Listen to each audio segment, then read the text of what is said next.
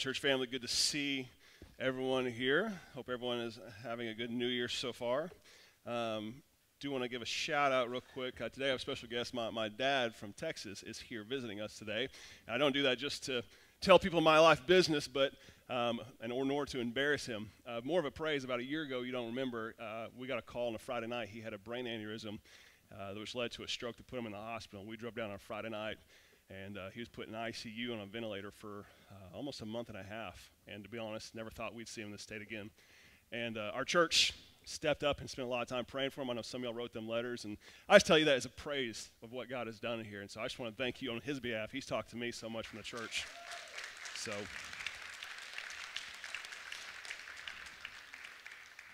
Now, my goal is not to bore him in a sermon and keep him awake the whole time, so uh, we're going to see what we can do with that. But he did tell me right before I went up, he said, You know, a good preacher preaches for at least an hour. Um, I said, Good thing I'm not a good preacher, so we don't got to worry about that today, do we? Uh, making it through. So, hey, if you have your Bibles, turn to 1 Timothy chapter 1. We'll be there in just a bit. Um, and uh, we'll, we'll jump into a new series I'm excited to be in. 1 Timothy chapter 1. That's in the New Testament, if you don't know. Um, if you don't find it, you can go to the index of your Bible and look in there. As we're jumping into this, I want to ask this just to get some thoughts moving into uh, what we're going to try to talk about, about today. Uh, with the person you came with or someone around you, if you feel comfortable doing this, can you answer this question? What gets your family riled up the most? This might be a hot button issue, but hey, let's kick it off strong. What gets your family riled up the most? Is it politics, sports teams? Is it the house cleanliness? I don't know what it is. In laws, outlaws, whatever you want to call them. Uh, take a quick second what is the thing that gets your family riled up the most? And listen, we're in a church, so we're going to have grace. Whatever you said, we're not going to hold a grudge and leave you angry today, okay? So take a quick second, answer that question.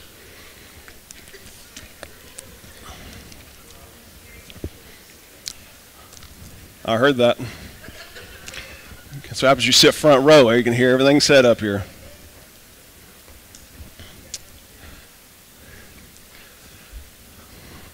For those of you who don't have great hearing like I did in the front row, my wife sitting over here as well whispered not so well to, uh, to right in front of her that my, Eric cheating at board games. Uh, I wish I was lying about this. In my notes right now, I said, you want to know what gets our family riled up is board games. That's how, that's how truth lives. You, you want to see a family fight break out in our household, get us playing a board game together. Because how it goes every time is like this. My, my wife is the rule enforcer that makes sure we're following the rules, what's going on. Everything comes up. She's, she's looking at the rules, see what's going on. Dad, on the other hand, is win at all costs. Rules apply only when you're paying attention. If you're not, man, you snooze, you lose. And my kids in the situation are somewhere in the crossfire of what's going on. They sometimes see what dad's doing, like we win at all costs. They see mom doing. Normally by the end of the night, we are angry and fighting. Like every Friday, we'll try to have some sort of family fun night, game night, thinking this will be great. And we end the night hating one another. I mean, like that's how it goes. It's like these do not serve the purpose they should. I share that with this mind in mind. Don't we sometimes see the same thing in the church? In the church, you get these divides where people are like, well, this is what the rules say. This is what the Bible says. We should do this. Others like, yeah, yeah, you're getting lost. It doesn't matter. Let's just win people to Christ. Let's get more people here. It doesn't really matter. Why we making a big deal about it? And the other people are crossing the cross, uh, caught in the crosshairs of it, going, I don't know where to stand. What's going on? And the church begins to divide over issues that was never meant to divide over. It's interesting when you read the Bible, the letters written by Paul and stuff to churches, every single letter at some point addresses divisions in the church. That's a common thread that, uh, that plagues the church, is divisions going on. We, we end up finding ourselves playing by different rules, having a different focus or a different goal. It would be nice if we had a manual, some sort of guidance on what it looks like as a church. What, what should our track be? What should we all line up together? Well, I, I, tee you up to that with this in mind because we're starting a new series that's actually going to take us from January all the way to April through the book of 1 Timothy. 1 Timothy is exactly that book.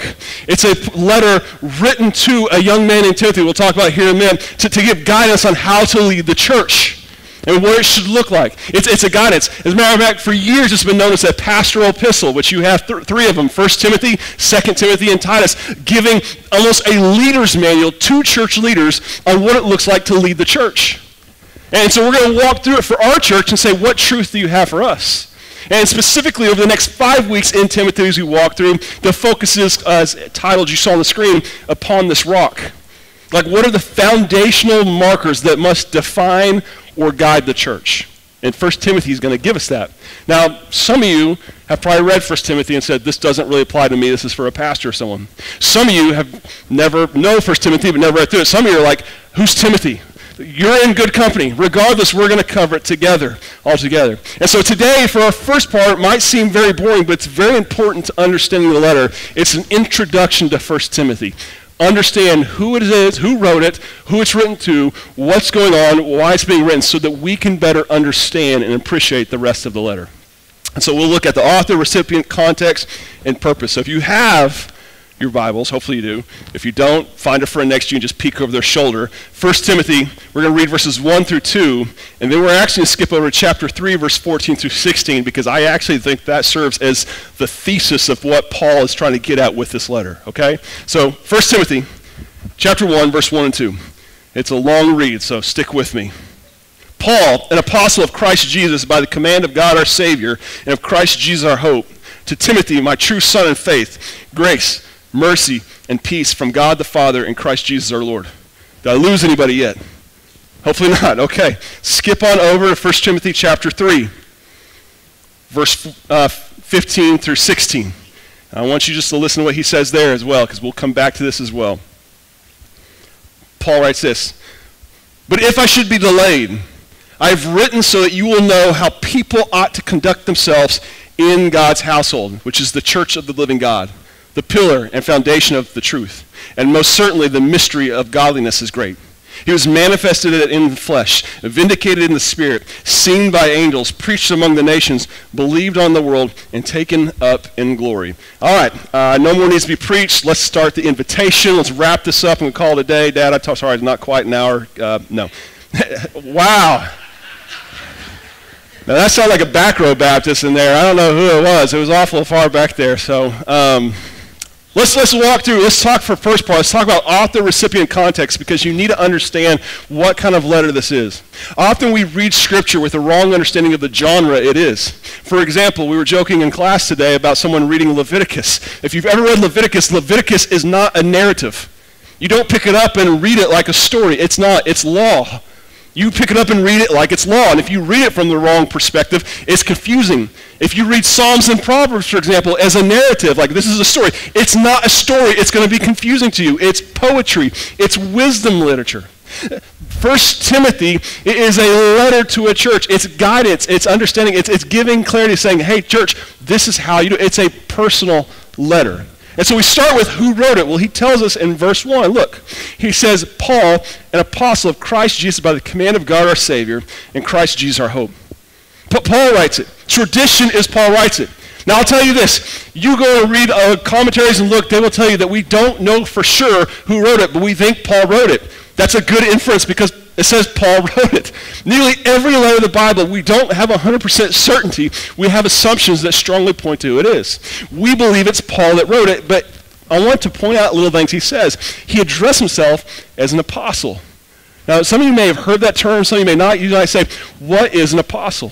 Apostle is one who has been sent, is what it means. It's one who's been sent to establish and get the church going. In, in Acts chapter uh, 1, verse 21 through 22, after Jesus is ascended and stuff, they decide they need to find people who are going to now go and start the church and get it going. And so they make sure they have 12 apostles that are going out to start the church. And their criteria was that had to be people who had been with Jesus before when he was alive and walked on the face of the earth, who had seen the resurrected Jesus Christ as well. They were the people who could go and witness what's going on. You, you have to think in frame of mind that in this time, when they first started, like in Acts chapter 1, verse uh, and 20, they didn't have the New Testament Bible. So the authority of God's word came from men's mouth who had seen it themselves. They, you needed something like that to establish church. The interesting thing, while I'm telling you this long thing, is Paul doesn't technically meet that criteria. But yet he calls himself an apostle. He calls himself apostle because he had a supernatural experience with God, and God called him apostle. You're going to go and, be, and send my church. You're going to do this. And throughout many of his letters, people question whether or not Paul should be known as apostle. And Paul routinely is like, Yes, I am, to establish his authority. He's letting them know who he is. And so he says, I'm an apostle. Now, now the more important thing I want you to see is this, is why does he say an apostle? Why does he say that? I understand this. He's writing it to a young man named Timothy, we'll get to here in a second. It, it's, it's a personal letter to Timothy and yet he's dropping credentials. Think about that for a second. When me and my wife were in high school, uh, we dated, and that was really pre-texting and stuff like that, which dates myself for some, and some were like, yeah, join the club. And so we would write what's called letters to each other, and we would exchange them. And beauty of it is she would neatly fold in these origami things that I would spend hours trying to figure out how to unopen and, and doing all sorts of stuff. But we would correspond letters that we would exchange at church on Sundays and Wednesdays to each other. And when I would write her a letter, I had a phrase I would call her, don't judge me, we were in love, okay? And I would tell her, I'd say, hey babe, how you doing? And I'd start talking stuff through that. Now, now, just by the opening of what's being said there, you can tell that this is a familiar letter. If I wrote Grant a letter and said, hey, he'd like, this is kind of awkward. if I open a letter with, dear Emily, it's like, well, that can still be. But what if I said, dear Mrs. Emily Harris? It's more formal, right? Well, what if I wrote her a letter that said, to whom it may concern? That's a weird way to open a personal letter, right? But Paul starts his letter in a very formal way, a personal letter. Why does he do that? Because Paul understands, and we'll get to who Timothy is here in a second, this is not a person, he's writing it to Timothy, but it's meant for the church. And Timothy, who's a pastor of this church, is going to get this letter, get up in front of the church, and read it. And Paul is establishing his credentials, so when Timothy reads it, they look at Timothy in a different light. Do you understand that? Paul's telling us a whole bunch, we'll get to in a second, about what type of letter this is. He's giving authority and support to Timothy. The second thing I want you to see is not just who wrote it. We see Paul, the Apostle Paul, but the recipient. Recipient. He says to who? To Timothy, my true son in the faith. We know from reading Acts, Acts is a narrative of the start of the church, what's going on. And often, if you read these letters to the churches corresponding, you begin to make sense of what's going on. And we believe that Timothy was a young man who was converted in Lystra. You see in Acts chapter 14, verse 6 through 23, where Paul goes and has all this stuff going on and begins to convert the church. They try to kill Paul and stone him to death. Imagine being a convert to that. You see this guy who comes and preaches gospel, people try to kill him, like, sign me up for what that dude's doing. I want that right there. But yet Timothy, they believe, is one of these guys. We know as well from the letters that Timothy comes from an interesting background. He has a Jewish mom and a Gentile Greek father. It Means nothing to you nowadays, but back in this time and culture, that was a no-no. Families don't mix like that. Jewish people marry Jewish people. Gentiles were outsiders. He, he was a mixed blood person. But yet we find out that through the raising of his mother, who came and converted himself, Timothy is raised in the Lord. So he, Paul, through his letter, tells us about Timothy my, my true son the faith. In other words, he, he's one of my converts. Timothy is one of the guys that was led by Christ to Paul, by Paul. We find out later in Acts chapter 16, Timothy begins growing in his walk with the Lord and begins walking and, and joining Paul on his journeys to start the church. Paul, Timothy becomes Paul's right hand man. It's like a father son type relationship, and Paul loves Timothy. But Paul's writing to Timothy in a specific situation. Let's talk about what's going on. In 1 Timothy, right here, this letter he writes, Timothy is in Ephesus, a church which is around modern day Turkey, if you will. And he writes to, uh, to Timothy about uh, leading this church. He's supposed to lead this church. And Timothy's a young man. Some scholars believe around 30 years old or stuff, which in their time, and even in my context, is still young for a pastor and leader. And people are giving him all sorts of trouble. And a matter of fact, he's having so much trouble. Paul, before he leaves, realizes they may have trouble. Listen to what he tells the church in Acts chapter 20 before he leaves. He said, Be on guard for yourselves for all the flock, being the church. He says, I know that after my departure, savage wolves will come in among you, not sparing the flock. Men will rise up even among your own number and distort the truth for the lure of disciples of following them. He's like, I know there are people waiting in the wings that are going to stir up controversy, and as soon as I leave, you're going to have a battle on your hands. And he leaves. But before he leaves, he leaves who? His right hand man at the church of Ephesus to help lead it. Now, now picture this. Timothy's a young guy leading a church who people are looking at him constantly going, You don't know anything, young man. And, we know this about too. Timothy's kind of timid. Just from reading the letter, we'll look in there. Paul constantly has to encourage him. Paul has to remind him, says, Hey, don't forget your calling, man. Don't forget what we saw in you. God called you to this we get the idea that Timothy wants to leave. He's like, stay there until I come. Don't quit. Don't give up. We, we, get the idea that Timothy even has a weak stomach. Later on in the letter, you're going to have fun with this one. Paul tells him, says, I heard you have stomach problems. Listen, stop drinking water. Drink a little wine. It's good for the stomach. Not something you hear in a Baptist church too much, right? You come to Eric the pastor, like, my stomach's hurt. Like, hey, we got some vodka in the fridge. That might help you calm it down a little bit. You guys might fire me on the spot for that. But he's telling Timothy, why is this? Because Timothy, I think, is going through a very difficult time, a difficult church. And so you have to put yourself in mind. Timmy is either losing confidence and wanting to leave. And so Paul from Macedonia writes him a letter to encourage him. But he writes it in a formal way, not just to encourage him, but to let everyone know, like, this is my guy. He has my stamp of approval. He means something to me. And you treat him with the same respect as though I were there with him. There, there's authority here. Imagine Timothy getting that when you just, you're done. And he opens this letter. He's like, man, I needed that breath of encouragement. I needed that backing. And that's what's going on here. And so we see all this going on. We see all this, but what, why is Paul writing this letter? Well, I go back to 1 Timothy chapter 3, because I want you to see that, and I think it comes to what our big idea is. Paul, Paul tells him this. I want to read it one more time. He says, but I, uh, 1 Timothy chapter 3, verse 14 through 16. He said, I write these things to you, hoping to come to you soon. But if I should be delayed, I have written so that you will know how people ought to conduct themselves in God's household, which is the church of the living God, the pillar and foundation of the truth. And most certainly, the mystery of godliness is great. He was manifested in the flesh, vindicated in the spirit, seen by angels, preached among the nations, believed on in the world, taken up in glory. Let me just say this. The big idea that I think he's getting with this whole letter is this right here. God has a way he wants his church ran. He has a way. And, and so for us, it is inappropriate for us to come and decide for ourselves how we want the church done because God has a plan.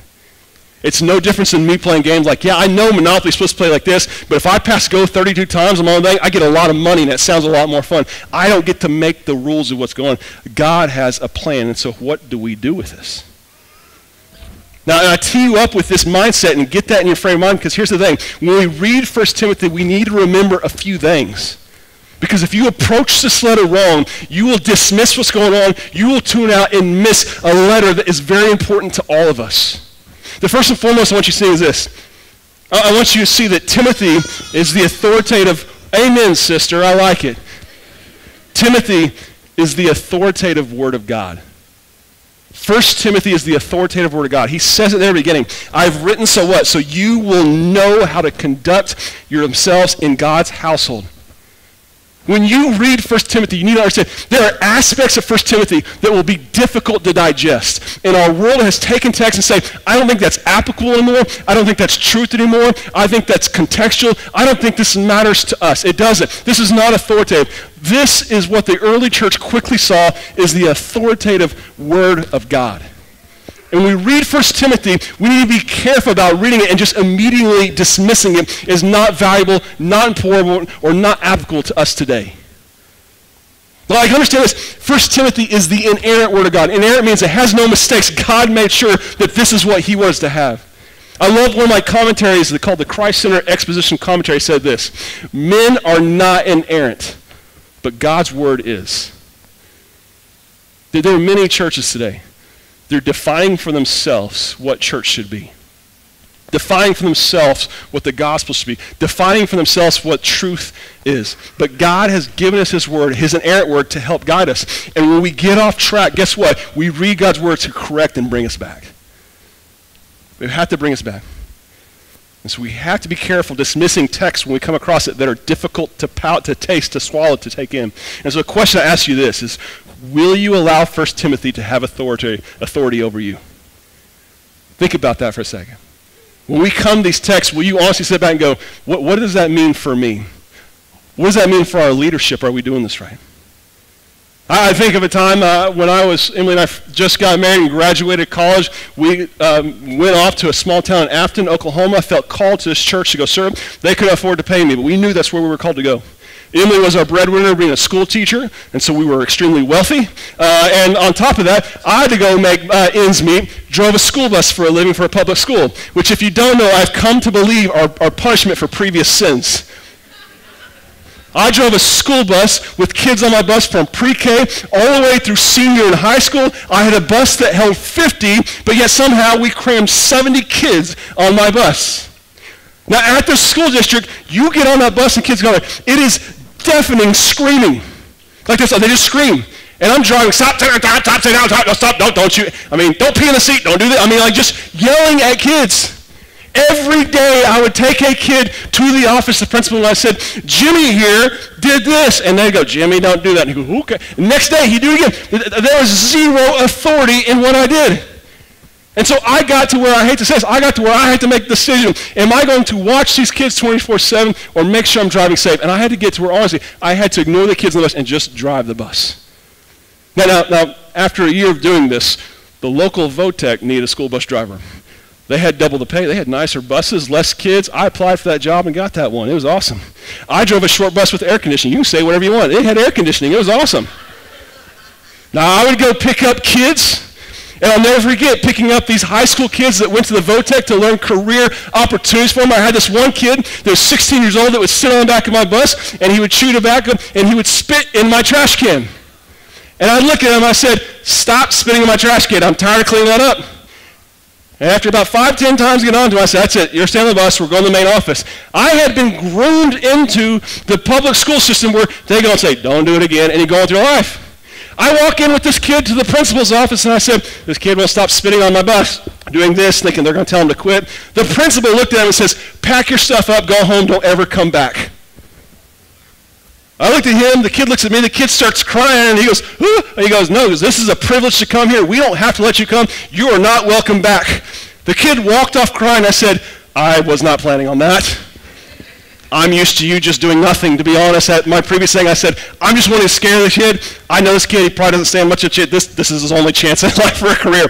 Please don't. I begin begging for this kid to get an opportunity again. The guy says if you want to, he lets him on. I go and tell this kid I convinced the principal to let him stay. That kid for the next year cleaned my bus for me every time. He made sure other kids, like, listen, it was amazing. He was following. I suddenly had authority. I, I tell you this long story for this point. Timothy has the same thing. It's easy for us to look at it and treat it like an Afton school bus driver and go, it has no authority. Yeah, I heard you. Who cares? I'm doing my own thing. When in reality, we have to read it and look at our life and say, man, I, I need to follow this. God's word is applicable to me. Which brings me to my second point I want you see. Now, not only is 1 Timothy the authoritative word of God, but 1 Timothy is for the church. It's a personal letter written to Timothy, and, and, we call it pastoral epistles, which make people believe that's for Eric and church leaderships, but, but it's not. It's for the church. All the language throughout is clear. This is meant for the church. Everybody that's in here today, it's meant for you to hear. He even says it in here. Look what he says. He says, ought to conduct themselves in the house of God, which is the church of the living God. You might say, why should I listen to any of this? Why do I care? Why does it matter to me? The importance of the church of the, to the world. You have to understand that. Why is our church important to the world? He tells us something. He says the church is the what? The church of the living God. We are where people come to see God. Do you understand that? P- people who don't spend time with God outside, who don't know, they're, they're coming here to see God. And God says when they come here, he should be seen. The Bible tells us where two or more gathered in my name, there I am also. People come here because they want to see God. And if only church leadership takes these words and cares about them, guess what? We're neglecting our ability to showcase God to the world.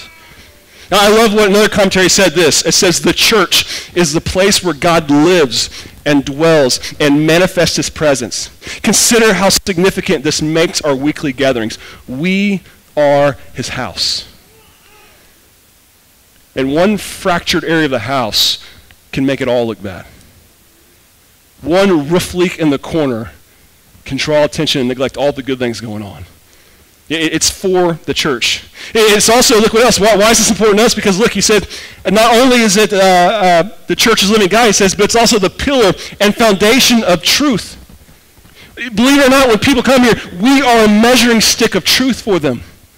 They're looking for truth, and if we define it ourselves, they follow in suit with what they see. We have to be faithful to the truth because people are looking for us to define the truth for them. And if you have just church leadership caring about it, listen, we are faulty men ourselves. And we got to make sure everyone's keeping account and say, listen, we have to have the appropriate measuring stick of truth. He, he also says, look, and most certainly the mystery of godliness. What, what is the mystery of God? That's a weird phrase. It's not a mystery that it doesn't make sense or it's unsolved or difficult. The mystery is, means this. In the Old Testament, they were waiting for this Messiah, the Savior, to come. But in the New Testament, guess what? Jesus was the answer to the mystery. We have the answer. In other words, when people come into this church, we are where people can see the gospel in action. How do I know Jesus can save me? Because he saved Eric, and look at that mess up. He saved these people right here. He saved all, like we are redeemed people trying to redeem other people. And we're striving for that. And if you don't buy that and all you care about is find a church that looks pretty, that makes me happy, that has cool music, that has good coffee or get great kids program, you're missing what we're trying to get here. We're trying to showcase God, not ourselves. And so we have to take 1 Timothy seriously. So in other words, I'm saying this, don't tune out because it's relevant for everyone. Let me ask you like this. Will you let 1 Timothy guide the church? Will you let 1 Timothy guide you? The last thing I want you to see is this, and please don't miss this, it's so important. 1 Timothy is gospel focused. There, there are aspects of 1 Timothy that seem harsh, seem rigid, seem unloving, but the whole emphasis is to point us back to Jesus Christ and what he did on the cross. As a matter of fact, that's what he just said. The mystery of the gospel or the godliness is great. T- Timothy is trying to uh, attempt to redirect us to where we drifted off. I don't know who loves flying or going on cruise ships, but it's amazing when they fly and go on cruise, they generally pick a straight line they go to. And they constantly have to check their course of action. Because if they barely get off just a few degrees, in a short time, it seems like nothing. But after a long stand time continuing going down the wrong direction, what happens? They get miles and miles and miles of off course. It's too easy for us in the world we live today to redefine the gospel to what we want it to be, to whatever we want to be in our own eyes and image. Your truth is your truth and doesn't matter to me, and we miss out and we come to get off course. You don't believe me, go read the news about church denominations splitting left and right as they're defining for themselves what is truth and what is the gospel. And, and 1 Timothy is bringing us back saying, no, this is where it's at. This is where it's at. So my last question to you is this. Will you let 1 Timothy recenter you to the gospel? That's what the book's about. He's trying to bring it back. The, the big idea of this whole letter that you have to understand, God has a way he wants the church ran. Will you let him do it? Will you let him do it? A, a church driven by God glorifies God. But can I tell you, a church driven by us glorifies us. And, and, I'm not here to take shots at the church because those are our brothers and sisters in Christ. But you need to understand, there's a lot of churches we're attracted to because they look a lot like us. And we celebrate the accomplishments of men. We celebrate the accomplishments of gifted speakers, gifted worship, gifted programs, gifted people. And what do they see? That church is the church. Eric's the pastor. That, that's what it is. No, this is God's church. And when they come, they should see God. And if they don't, we are failing miserably. And 1 Timothy is getting us back on track to that. It's, it's a long introduction to what I'm trying to say. Will you let 1 Timothy speak to you? Because I know for a fact it's going to challenge the leaders of it. We've been talking about. But it's going to challenge the congregation of this church to come say, are, are we living up to what he's saying here? Will I take in? Will I follow what's going on? And so, so just who, who does North Point glorify? Do people celebrate our pastors? Do people come and celebrate our programs? Do people come and celebrate our people? I love that people love you. Listen, if they see you and miss Jesus, they've missed it. Or people come here and glorify God because what's going on? We, we got to do that. For, for some of you today, this is your first time ever in church, and you, you don't know Jesus Christ as your Lord and Savior. This is all foreign to you. And you need to understand right now, our desire and goal is that you see Jesus in everything we're doing. In our worship, in our preaching, in our community we're going to take here in a bit. Why? Because we believe Jesus Christ can save you.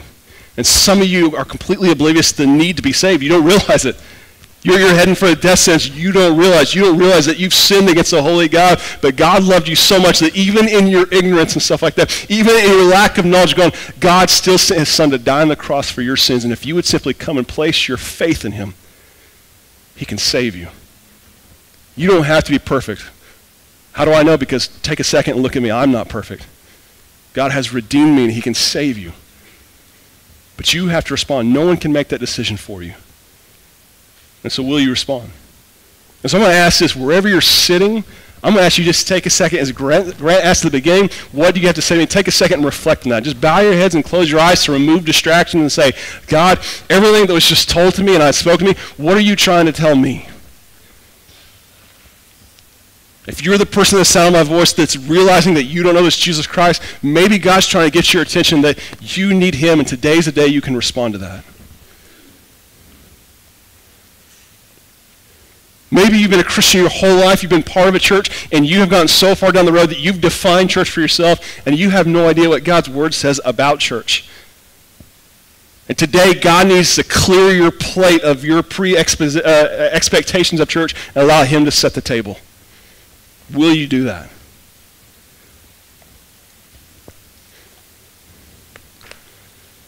So your head bowed, eyes closed. Ask this one question today to God right here. God, how do you want me to respond today?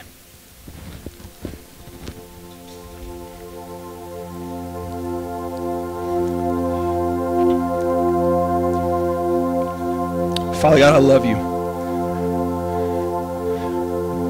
I pray for our church, this journey we're about to take, that you would humble all of our hearts. I pray that pride would not be a word to describe us when we approach your word, but humility would. Allow us to learn what your word says about us, says about you, and let that be the most important thing. God, I pray North Point and the churches around us would be known for you and not our programs, our size, our personalities.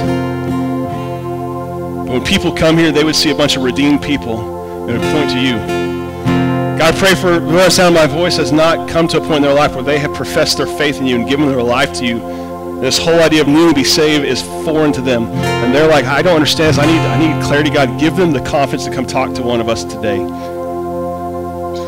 We won't force them into any decision, but God, we want to tell them the truth of what your word says. So I pray respond God, I love you because your faithfulness. I love you because you still have stuff for us to do. And God, you're not done with North Point. You're not done with us. Use us. Help us respond now to what you've laid on our heart. Jesus' name I pray. Amen. We're going we're gonna worship here in just a second. Before you stand up, I just, I just want to let you know, listen, some of you right now have, might have something convicted in your heart like, man, that really spoke to me. I need to talk to somebody. I need, I need accountability. I need courage. I need to talk to somebody about that. And one of the ways that can help with that is just coming right now to talk to one of our leaders and say, can you pray with me? Can you explain to me? Can you help me with this? And that's what it is. And so we have elders in the middle. We've got Pete Swieger, one of ours. We've got Bradley Cox. We've got uh, JD Courtney in the back. We, we got Steve Riley, one of our deacons. We got others around and available. I, I, please get up and come talk to one of us. We, we are here for you. We would love nothing more than to walk you through what life change could be. But you respond. So I'm going to ask if you stand. We're going to sing together and worship together. And if you feel called to respond and talk to someone, you come up and talk to one of these leaders and do that.